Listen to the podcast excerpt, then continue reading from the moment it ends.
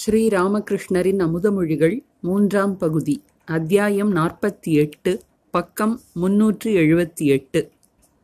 சீடர்களுக்கு பயிற்சி திங்கள் அக்டோபர் இருபத்தி ஆறு ஆயிரத்தி எண்ணூற்றி எண்பத்தி ஐந்து. குருதேவர் கல்கத்தாவில் ஷியாம்புகூர் வீட்டில் தங்கி சிகிச்சை பெற்று வந்தார். டாக்டர் சர்க்கார் அவருக்கு சிகிச்சை செய்து வந்தார். அநேகமாக ஒவ்வொரு நாளும் அவர் அங்கு வந்து போனார். குருதேவரின் உடல்நிலையை தெரிவிப்பதற்காக பக்தர்கள் யாராவது அடிக்கடி அவரிடம் போய் வந்து கொண்டிருந்தனர். சில நாட்களுக்கு முன்புதான் துர்கா பூஜை முடிந்திருந்தது. அந்த திருவிழாவை பக்தர்கள் மகிழ்ச்சியும் வேதனையும் கலக்க கொண்டாடினர். கடந்த மூன்று மாதங்களாக குருதேவர் நோயுற்றிருந்தார். தொண்டையில் புற்றுநோய். அது சிகிச்சையால் குணமடையாது என்று சர்க்கார் முதலிய டாக்டர்கள் கோடி காட்டியிருந்தனர். துர்பாகியசாலிகளான சீடர்கள் தனிமையில் கண்ணீர் வடித்தனர்.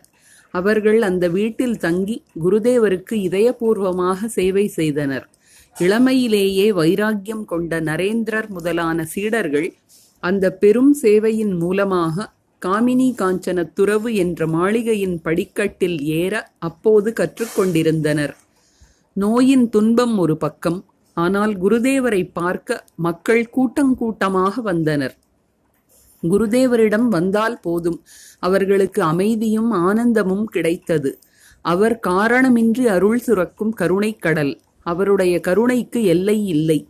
எல்லோரிடமும் அவர்களின் நன்மைக்காக அவர் பேசினார்.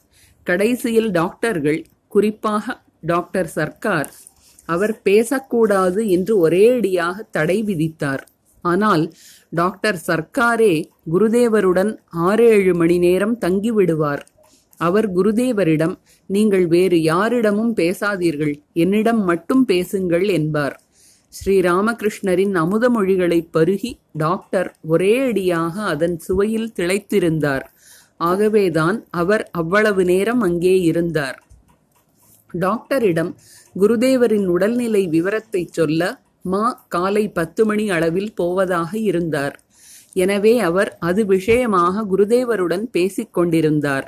ஸ்ரீராமகிருஷ்ணர் மாவிடம் நோய் மிகவும் குறைந்திருக்கிறது உடல்நிலை மிக நன்றாக இருக்கிறது. அது சரி இந்த மருந்தினால்தானா நோய் குறைந்துள்ளது? அப்படியானால் இந்த மருந்தை நான் ஏன் தொடர்ந்து சாப்பிடக்கூடாது? மா நான் டாக்டரிடம் போகிறேன் அவரிடம் எல்லாவற்றையும் சொல்கிறேன் எது நல்லதோ அதை அவர் கூறுவார். ஸ்ரீராமகிருஷ்ணர் இதோ பார் பூர்ணன் இரண்டு மூன்று நாட்களாக வரவில்லை. என் மனம் கவலைப்படுகிறது.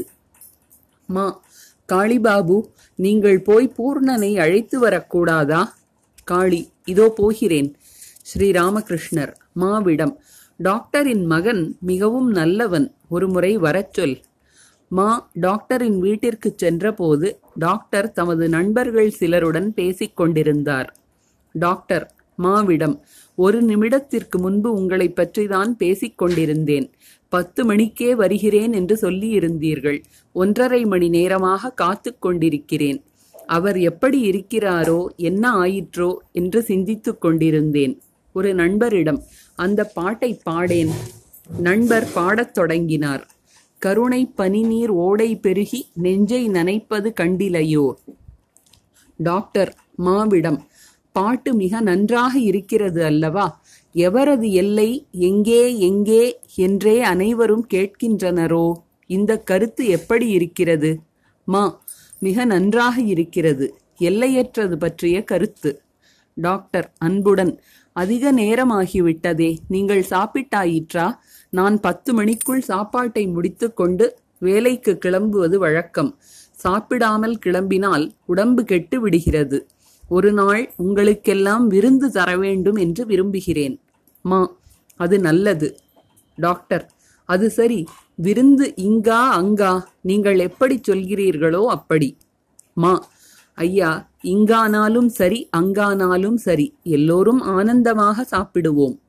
பிறகு அன்னை காளியை பற்றி பேச்சு எழுந்தது. டாக்டர் காளி சாந்தால் ஜாதியைச் சேர்ந்த ஒரு பெண். மா உறக்க சிரித்துவிட்டு அப்படி எங்கே சொல்லி இருக்கிறது டாக்டர் நான் கேள்விப்பட்டதுதான். மா சிரித்தார். முந்தின நாள் விஜயருக்கும் மற்ற சில பக்தர்களுக்கும் பரவச சமாதி ஏற்பட்ட போது டாக்டரும் இருந்தார். அதை பற்றி பேச்சு எழுந்தது. டாக்டர் பரவச நிலையை பார்த்தேன். அதெல்லாம் அதிகமாக ஏற்படுவது நல்லதா? மா இறைவனை நினைப்பதால் வருகின்ற பரவசம் அதிகமானாலும் கெடுதல் இல்லை ரத்னத்தின் ஒளியால் வெளிச்சம் கிடைக்கிறது உடம்பு குளிர்ச்சி பெறுகிறது. அது எதிர் எரிப்பதில்லை என்று குருதேவர் சொல்வார். டாக்டர் ரத்னத்தின் ஒளியா? அது ரிஃப்ளெக்டட் லைட் பிரதிபலிப்பு ஒளி அல்லவா? மா. அமுதக்கடலில் மூழ்கினால் மனிதன் இறப்பதில்லை. இறைவன் ஓர் அமுதக்கடல். அதில் மூழ்கினால் மனிதனுக்கு கெடுதல் ஏற்படுவதில்லை. மாறாக அவன் மரணமற்றவன் ஆகிறான். ஆனால் கடவுள் நம்பிக்கை இருந்தால்தான் இது முடியும் என்பார் குருதேவர். டாக்டர் ஆம் அது உண்மைதான். டாக்டர் வண்டியில் ஏறினார். இரண்டு மூன்று நோயாளிகளை பார்த்துவிட்டு குருதேவரை பார்ப்பதாக இருந்தார். வழியில் மறுபடியும் மாவுடன் பேசத் தொடங்கினார். மகிமரின் அகங்காரம் பற்றி டாக்டர் பேசத் தொடங்கினார். மா குருதேவரிடம் அவர் வந்து போகிறார்.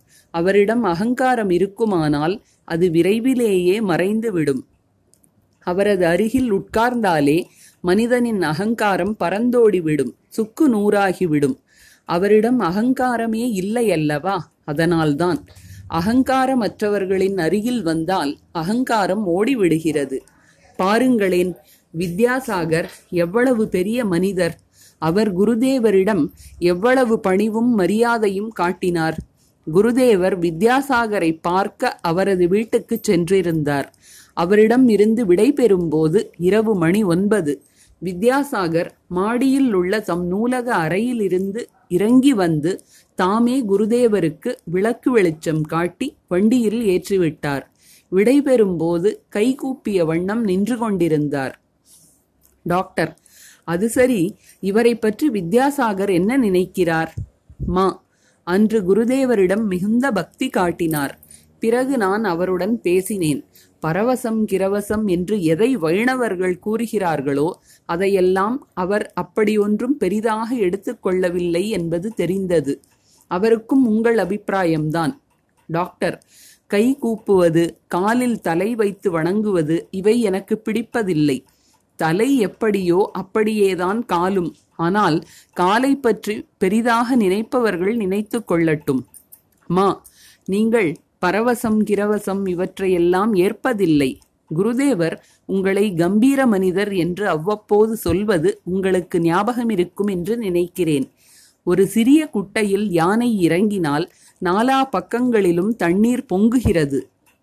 ஆனால் பெரிய குளத்தில் இறங்கினால் அப்படி ஒன்றும் ஏற்படுவதில்லை. கம்பீர மனிதர்களின் மனத்தில் பரவசம் என்ற யானை இறங்கினால் அது அவர்களை ஒன்றும் அப்படி அசைப்பதில்லை என்று நேற்று உங்களிடம் சொன்னார். உங்களை கம்பீர மனிதர் என்று குருதேவர் சொல்கிறார். டாக்டர் அந்த பெருமைக்கு நான் தகுதியுடையவன் அல்ல. பரவசம் என்பது என்ன? உணர்ச்சிகள். பக்தியும் மற்ற உணர்ச்சிகளும். இவை அதிகமானால் சிலரால் கட்டுப்படுத்திக் கொள்ள முடிகிறது. சிலரால் முடிவதில்லை. மா. சிலரால் விளக்கம் சொல்ல முடிகிறது சிலரால் முடிவதில்லை. ஆனால் டாக்டர் இந்த பரவச பக்தி என்பது ஓர் அரிய விஷயம். டார்வினின் கொள்கை பற்றி ஸ்டெப்பிங் எழுதிய நூலை உங்கள் நூலகத்தில் கண்டேன். பரிணாமத்தின் மூலமாக ஏற்பட்டதாக இருந்தாலும் சரி இறைவனே விசேஷமாக படைத்திருந்தாலும் சரி மனித மனம் மிகவும் ஆழ ஆச்சரியமானது என்கிறார் அவர். அதற்கு ஓர் அழகான உதாரணத்தை காட்டுகிறார். ஒளிக் கொள்கையை அவர் எடுத்துக்கொள்கிறார் அலை இயக்க கொள்கை பற்றி அன்டுலேட்ரி தியரி அறிந்திருந்தாலும் அறியாவிட்டாலும் ஒளி என்பது அற்புதமான ஒன்று என்கிறார் அவர். டாக்டர் இன்னொன்றும் பாருங்கள். ஸ்டெப்பிங் டார்வினின் கொள்கையையும் ஒப்புக்கொள்கிறார் கடவுளையும் ஒப்புக்கொள்கிறார் மறுபடியும் குருதேவரை பற்றி பேச்சு எழுந்தது. டாக்டர் அவர் ஒரு காளி உபாசகர் என்று தோன்றுகிறது. மா அவர் காளி என்று சொல்வதன் பொருளே தனி. வேதங்களில் யாரை பரபிரம்மம் என்று சொல்லப்பட்டிருக்கிறதோ அவரே காளி என்கிறார் இவர். முஸ்லிம்கள் யாரை அல்லா என்கின்றனரோ கிறிஸ்தவர்கள் யாரை காட் என்கிறார்களோ அவரை இவர் காளி என்கிறார். அவர் பல கடவுள்களை காணவில்லை. ஒரே கடவுளைத்தான் காண்கிறார். பண்டைய பிரம்மஞானிகள் யாரை பிரம்மம் என்றார்களோ யோகிகள் யாரை ஆன்மா என்றார்களோ பக்தர்கள் யாரை பகவான் என்றார்களோ அவரையே காளி என்கிறார் குருதேவர். குருதேவர் கூறுவார் ஒருவனிடம் ஒரு தொட்டி இருந்தது அதில் சாயம் இருந்தது. யாருக்காவது துணியில் சாயம் போட வேண்டுமானால் அவனிடம் சொல்வார்கள். உனக்கு என்ன நிறம் வேண்டும் என்று கேட்பான் அவன். பச்சை என்று சொன்னால் அவன் தொட்டியில் உள்ள சாயத்தில் துணியை தோய்த்து எடுத்து இதோ எடுத்துக்கொள் பச்சை நிறத்தில் தோய்த்த உனது துணி என்பான். சிவப்பு நிறம் வேண்டும் என்று யாராவது கேட்டால் அதே பாத்திரத்தில் தோய்த்து எடுத்து இதோ எடுத்துக்கொள் சிவப்பு நிறத்தில் துணி என்பான். அந்த ஒரு தொட்டியில் இருந்த சாயத்தில் தோய்த்து பச்சை சிவப்பு நீலம் மஞ்சள் என்று எல்லாவித நிறங்களையும் எடுப்பான். இந்த அதிசயத்தை பார்த்து கொண்டிருந்த ஒருவன் உன்னிடம் எந்த நிறம் உள்ளதோ அதிலேயே தோய்த்துக் கொடு என்றான். அதுபோல் குருதேவரிடம் எல்லா நிலைகளும் இருக்கின்றன. எல்லா மதத்தைச் சேர்ந்தவர்களும் சம்பிரதாயத்தைச் சேர்ந்தவர்களும் அவரிடம் வந்து சாந்தி பெறுகின்றனர் ஆனந்தமடைகின்றனர். அவரது நிலை எத்தகையது எவ்வளவு ஆழ்ந்தது என்பதை யாரால் அறிய முடியும்? டாக்டர். புனிதர் Paul all things to all men என்று கூறுகிறார். எல்லாம் எல்லா மனிதர்களுக்கும் கிடைக்க வேண்டும். இருப்பினும் அது சரியல்ல. மா. குருதேவரின் நிலையை யார் அறிவார்? அவர் கூறுவார் நூல் வியாபாரம் செய்யாவிட்டால் நாற்பதாம் நம்பர் நூலுக்கும் நாற்பத்தி ஒன்றாம் நம்பர் நூலுக்கும் உள்ள வேறுபாட்டை புரிந்து கொள்ள முடியாது. ஓவியனாக இல்லாவிட்டால் ஓவியத்தை புரிந்து கொள்ள முடியாது. மகாபுருஷர்களின் நிலை ஆழமானது. இயேசுவைப் போல் ஆகாவிட்டால் இயேசுவின் எல்லா நிலைகளையும் அறிய முடியாது. பரமண்டலத்தில் இருக்கும் உனது பிதா பரிபூரணராக இருப்பது போல் நீயும் பரிபூரணனாக இரு என்று இயேசுநாதர் சொன்னார். ஒருவேளை குருதேவரின் ஆழ்ந்த நிலை அதுதானோ என்னவோ? டாக்டர் அது சரி. அவரை கவனித்துக் கொள்ள நீங்கள் என்ன ஏற்பாடு செய்திருக்கிறீர்கள்? மா வயதில் மூத்த பக்தர்கள் ஒவ்வொருவர் ஒவ்வொரு நாள் என்று இப்போது கவனித்து வருகிறார்கள். ஒரு நாள் கிரீஷ் பாபு ஒரு நாள் ராம் பாபு ஒரு நாள் பலராம் பாபு ஒரு நாள் சுரேஷ் பாபு ஒரு நாள் நவகோபால் ஒரு நாள் காளிபாபு இப்படி நடக்கிறது. இவ்வாறு பேசிக்கொண்டே வரும்போது டாக்டரின் வண்டி குருதேவர் தங்கியிருந்த வீட்டை அடைந்தது. மணி ஒன்று. குருதேவர் மாடி அறையில் உட்கார்ந்திருந்தார். கிரீஷ் கோஷ் சிறிய நரேன் ஷரத் முதலிய பல பக்தர்கள் அவர் முன்னால் உட்கார்ந்திருந்தனர். மகா யோகியும் சதானந்த மகாபுருஷருமாகிய குருதேவர் மீதே எல்லோருடைய பார்வையும் இருந்தது. மந்திரத்தால் கட்டுண்ட பாம்பு பிடாரனின் முன்னால் அசைவற்று நிற்பது போல் குருதேவரின் முன்னால் அனைவரும் உட்கார்ந்திருந்தனர். மணமகனைச் சூழ்ந்து கொண்டு நண்பர்கள் ஆனந்தமாக இருப்பதைப் போல் இருந்தது அது. டாக்டரும் மாவும் குருதேவரை வணங்கிவிட்டு உட்கார்ந்தனர். டாக்டரை கண்டதும் குருதேவர் சிரித்துக்கொண்டே இன்று நான் மிகவும் நன்றாக இருக்கிறேன் என்றார். சிறிது நேரத்தில் பக்தர்களுடன் பேசத் தொடங்கினார் குருதேவர். ஸ்ரீராமகிருஷ்ணர் விவேக வைராக்கியம் இல்லாமல் வெறும் பண்டிதனாக இருப்பதில் என்ன பயன் உள்ளது இறைவனது பாத கமலங்களை நினைக்கும் பொழுது எனக்கு ஒருவித நிலை ஏற்படுகிறது. அப்போது உடுத்தி இருக்கும் ஆடை நழுவி விடுகிறது. ஏதோ ஒன்று காலிலிருந்து தலைக்கு விறுவிறு என்று ஏறுகிறது. எல்லோரும் புல்லுக்குச் சமமாய் தோன்றுவார்கள். விவேகம் இல்லாத இறை அன்பு இல்லாத பண்டிதர்கள் வைக்கோல் துரும்பாகவே எனக்கு தோன்றுகிறார்கள். டாக்டர் ராம் நாராயணன் என்னுடன் தர்க்கம் செய்தார். திடீரென்று எனக்கு இந்த நிலை ஏற்பட்டது. நான் அவரிடம் நீங்கள் என்ன பேசுகிறீர்கள்? தர்க்கம் செய்து இறைவனை அறிய முடியுமா? அவரது படைப்பை பற்றித்தான் என்ன அறிந்துவிட முடியும்? வெட்கம் உங்கள் புத்தி அற்ப புத்தி என்று சொன்னேன். எனது நிலையைக் கண்டு அவர் அழ ஆரம்பித்து விட்டார். என் கால்களை வருட ஆரம்பித்தார். டாக்டர். டாக்டர் ராம் நாராயணன் ஹிந்து அல்லவா? சந்தனம் பூ எல்லாவற்றையும் நம்புகிறார். வைதிக ஹிந்து ஆயிற்றே. மா தமக்குள். சங்கு ஊதுவது மணி அடிப்பது இதிலெல்லாம் தமக்கு நம்பிக்கை இல்லை என்று டாக்டர் சொல்லி இருக்கிறார் ஸ்ரீ ராமகிருஷ்ணர் டாக்டரிடம் உங்கள் பங்கிம் ஒரு பண்டிதர். பங்கிமை ஒரு முறை சந்தித்தேன். மனிதனின் கடமை என்ன என்று அவரை கேட்டேன். உணவு உறக்கம் உடலின்பம் என்றார். எனக்கு வெறுப்பாகிவிட்டது. இது என்ன பேச்சு? அற்ப புத்தி இரவு பகலாக எதை நினைக்கிறீர்களோ எதை செய்கிறீர்களோ அதுதான் வாயிலிருந்து வருகிறது. முள்ளங்கி தின்றால் முள்ளங்கி ஏப்பம் தானே வரும் என்றேன். பிறகு தெய்வ விஷயங்கள் பற்றி பேச்சு நடந்தது. அறையில் பாடல் நிகழ்ந்தது. நான் ஆடவும் செய்தேன். கடைசியில் அவர் என்னிடம் சுவாமி ஒருமுறை எங்கள் வீட்டுக்கு வாருங்கள் என்றார். அது இறைவனது திருவுளத்தை பொறுத்தது என்று சொன்னேன். அங்கும் பக்தர்கள் இருப்பதை காண்பீர்கள் என்றான். நான் சிரித்துக்கொண்டே எப்படிப்பட்ட பக்தர்கள்? கோபால் கோபால் என்று சொன்னார்களே அத்தகையவர்களா? என்று கேட்டேன். டாக்டர் அது என்ன? கோபால் கோபால்? ஸ்ரீராமகிருஷ்ணர் சிரித்தவாறே. ஒரு நகைக்கடை இருந்தது. அந்த கடைக்காரன் பெரிய பக்தன் பரம வைணவன். கழுத்தில் மாலை நெற்றியில் திலகம் ஹரிநாமம் கையில் ஜபமாலை.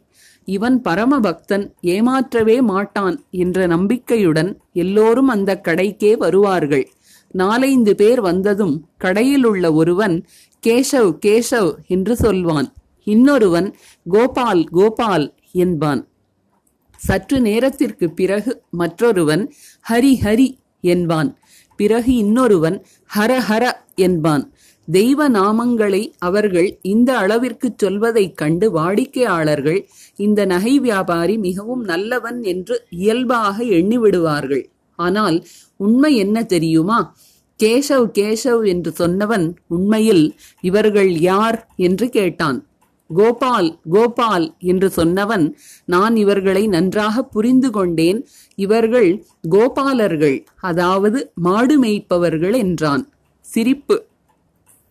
ஹரி ஹரி என்றவன் இவர்கள் மாடு மேய்ப்பவர்களாக இருந்தால் இவர்களை ஏமாற்றட்டுமா திருடட்டுமா என்று கேட்டான். சிரிப்பு. ஹர ஹர என்றதன் பொருள் அப்படியானால் அவர்களிடம் பரி ஏமாற்று. இவர்கள் வெறும் மாடு மேய்ப்பவர்கள்தானே என்பதாகும். சிரிப்பு. கேசவ் கோபால் ஹரி என்பவை மகாவிஷ்ணுவின் திருநாமங்கள். ஹர என்றால் சிவபெருமான். இந்த நான்கு சொற்களுக்கும் வங்கமொழியில் முறையே இவர்கள் யார்? கேசவ் மாடு மேய்ப்பவன் திருடலாமா திருடு என்றும் பொருள் உள்ளது. மதுர்பாபுவுடன் மற்றொரு இடத்திற்கு சென்றிருந்தேன். பல பண்டிதர்கள் என்னுடன் விவாதிக்க வந்தனர். நான் தான் பாமரனாயிற்றே எல்லோரும் சிரித்தனர்.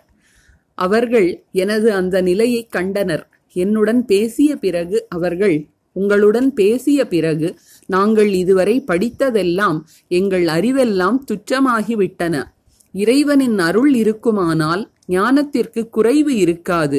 பாமரன் பண்டிதன் ஆவான் ஊமை பேசுவான் என்பது இப்போது எங்களுக்கு தெரிகிறது என்றனர்.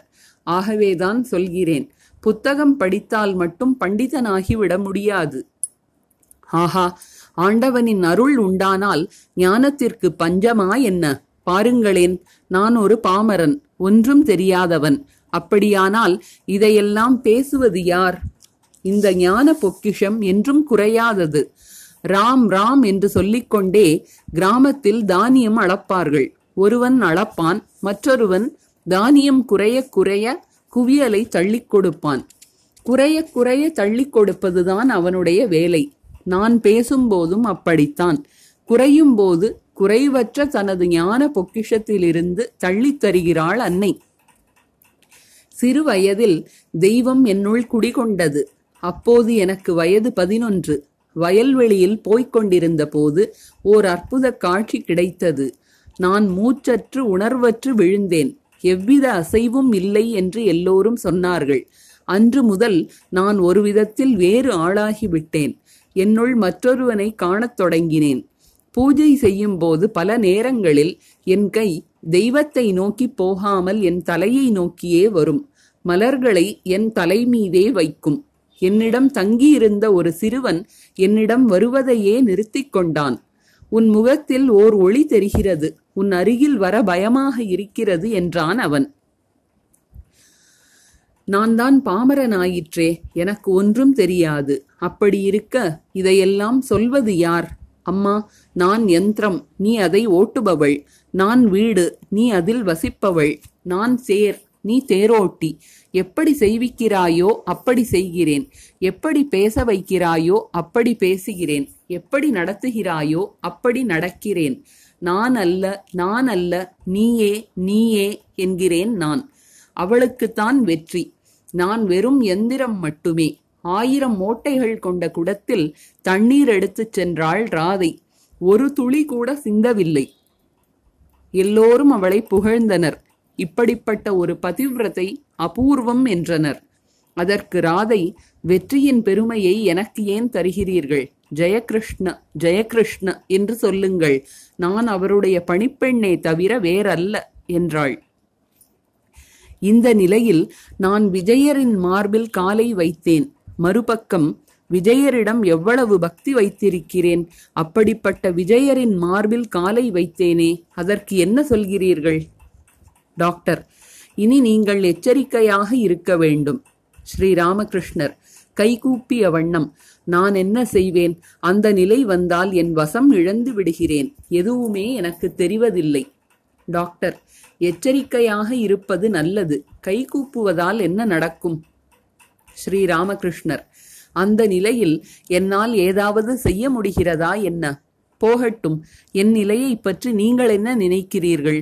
வெறும் வேஷம் என்று எண்ணினால் உங்கள் சயின்ஸ் கேன்ஸ் எல்லாம் வெறும் குப்பை என்றுதான் நான் சொல்வேன். டாக்டர் சுவாமி வேஷம் என்று எண்ணினால் இவ்வளவு இங்கு வருவேனா? என் வேலைகளை எல்லாம் விட்டுவிட்டு இங்கே வருகிறேன். எத்தனை நோயாளிகளின் வீடுகளுக்கு போக முடிவதில்லை தெரியுமா? இங்கே வந்து ஆறேழு மணி நேரம் தங்கிவிடுகிறேன். ஸ்ரீராமகிருஷ்ணர். மதுர்பாபுவிடம் நான் கூறினேன் நீங்கள் ஒரு பெரிய மனிதர். நீங்கள் என்னை மதிப்பதால் நான் பேறு பெற்றவன் ஆகிவிட்டேன் என்றெல்லாம் நினைக்காதீர்கள். நீங்கள் மதித்தாலும் சரி மதிக்காவிட்டாலும் சரி எனக்கு ஒன்றும் இல்லை. ஆனால் ஒன்று மனிதன் என்ன செய்ய முடியும்? ஒருவனை பிறர் மதிக்கச் செய்வது இறைவன். தெய்வ சக்தியின் முன்னால் மனிதன் வெறும் துரும்பு மட்டுமே. டாக்டர் ஒரு மீனவன் மதுர்பாபு அவர் மீனவ குலத்தினர். உங்களை மதித்தான் என்பதற்காக நான் உங்களை மதிப்பேன் என்று நீங்கள் நினைக்கிறீர்களா? நான் உங்களுக்கு மரியாதை காட்டுவது உண்மைதான். மனிதனை மனிதன் ரெகார்ட் செய்வது போல் மதிப்பது போல் நான் உங்களை ரெகார்ட் செய்கிறேன். ஸ்ரீராமகிருஷ்ணர் என்னை மதிக்குமாறு நான் சொல்கிறேனா என்ன? கிரீஷ் நீங்கள் தம்மை மதிக்க வேண்டும் என்று அவர் சொல்கிறாரா என்ன? டாக்டர் குருதேவரிடம் நீங்கள் என்ன சொல்கிறீர்கள்? இது இறைவனின் திருவுளம் என்றா? ஸ்ரீராமகிருஷ்ணர் வேறு என்ன என்று சொல்வது? தெய்வ சக்திக்கு முன்னால் மனிதன் என்ன செய்ய முடியும்? குருக்ஷேத்திர போரில் அர்ஜுனன் நான் போர் செய்ய முடியாது உறவினரை கொல்வது என் வேலையல்ல என்றான். அதற்கு ஸ்ரீகிருஷ்ணர் அர்ஜுனா நீ போர் செய்யத்தான் வேண்டும். உன் இயல்பே உன்னை போர் செய்ய தூண்டும் என்று சொன்னார். இவர்களெல்லாம் ஏற்கனவே இறந்து விட்டனர் என்று ஸ்ரீ கிருஷ்ணர் காட்டி அருளினார்.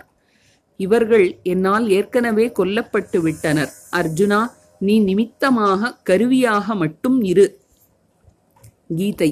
பதினோராம் அத்தியாயம் முப்பத்தி மூன்றாம் ஸ்லோகம். சீக்கியர் சிலர் காளி கோயிலுக்கு வந்திருந்தனர்.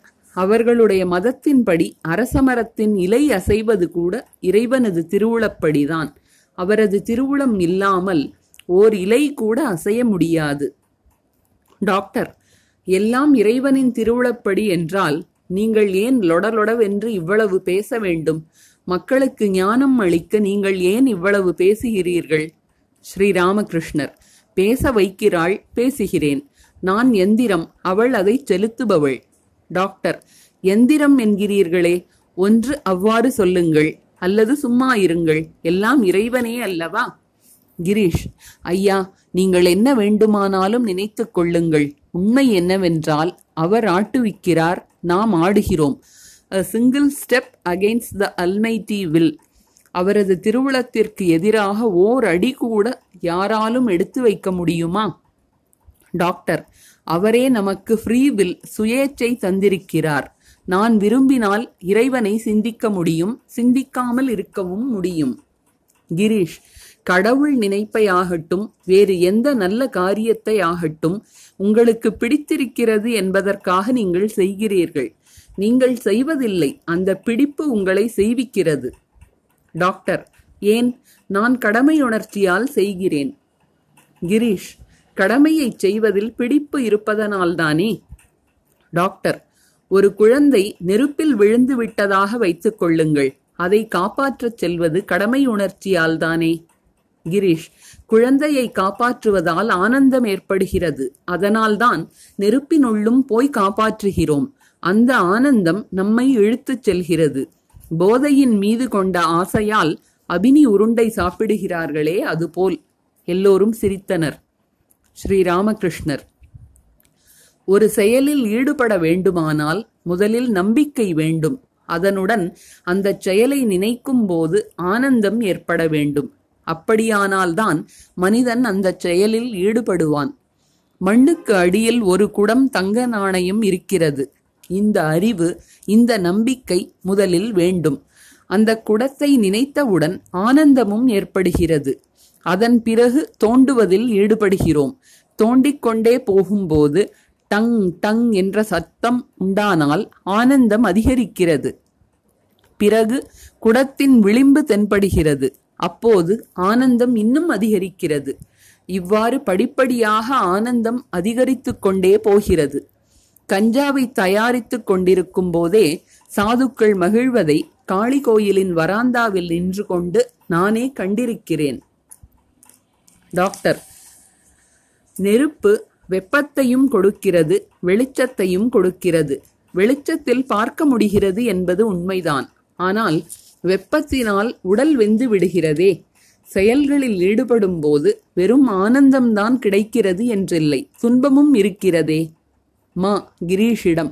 வயிற்றுக்கு சோறு கிடைப்பதனால் முதுகு கிடைப்பதானால் முதுகு இரண்டு அடிகளையும் தாங்கிக் கொள்ளும். துன்பத்திலும் ஆனந்தம் இருக்கிறது கிரீஷ் டாக்டரிடம் கடமையுணர்ச்சி என்பது வறண்டது. டாக்டர் ஏன்? கிரீஷ் அப்படியானால் இனிமையானது. எல்லோரும் சிரித்தனர். மா பேஷ் போதை ஆசையானால் அபினி உருண்டை சாப்பிடும் விஷயத்திற்கு இப்போது மறுபடியும் வந்துவிட்டோம். கிரீஷ் டாக்டரிடம் கடமையுணர்ச்சி இனிமையானது. இல்லாவிட்டால் கடமையை ஏன் செய்கிறோம்? டாக்டர் மனத்தின் இயல்பு அது. மா கிரீஷிடம் பாழும் இந்த இயல்பு நம்மை இழுத்து கொண்டு போகிறதே. சிரிப்பு. ஒரு பக்கம் இழுப்பு இருக்குமேயானால் சுதந்திர சுயேச்சை எங்கே? டாக்டர் சுயேச்சை ஒரேயடியாக சுதந்திரமானது என்று நான் சொல்லவில்லையே. மாட்டை தூணில் கட்டி இருக்கின்றனர் கயிறு எவ்வளவு நீளம் இருக்கிறதோ அவ்வளவு தூரம் அது சுயேச்சையாக மேய முடியும். ஆனால் கயிறு இழுக்கப்படும் போது ஸ்ரீராமகிருஷ்ணர் எதுமல்லிக்கும் இந்த ஓமையை சொன்னார். சிறிய நரேனிடம் இது ஏதாவது ஆங்கில புத்தகத்தில் இருக்கிறதா? டாக்டரிடம். இதோ பாருங்கள் இறைவன் எல்லாம் செய்கிறார். அவர் இயக்குபவர் நான் எந்திரம். இந்த நம்பிக்கை யாருக்காவது ஏற்படுமானால் அவன் ஜீவன் முக்தன். அம்மா உனது வேலையை நீயே செய்கிறாய். தான் செய்வதாக மனிதன் சொல்கிறான். இது எப்படி இருக்கிறது தெரியுமா? வேதாந்தத்தில் ஓர் ஓமை இருக்கிறது. பாத்திரத்தில் அரிசியை போட்டு அடுப்பின் மீது வைக்கிறார்கள். உருளைக்கிழங்கு கத்தரிக்காய் எல்லாம் அதில் போடப்படுகின்றன. சிறிது நேரத்தில் உருளைக்கிழங்கு கத்திரிக்காய் அரிசி எல்லாம் அசையத் தொடங்கும். நான் அசைகிறேன் நான் குதிக்கிறேன் என்று அகங்காரம் கொண்டவை போல் குதிக்க ஆரம்பிக்கும். இவை உயிருள்ளவை அதனால்தான் குதிக்கின்றன என்று குழந்தைகள் நினைக்கின்றன. ஆனால் விபரம் தெரிந்தவர்கள் உருளைக்கிழங்கு கத்திரிக்காய் எல்லாம் உயிரற்றவை. அவை தானாக இவ்வாறு குதிப்பதில்லை.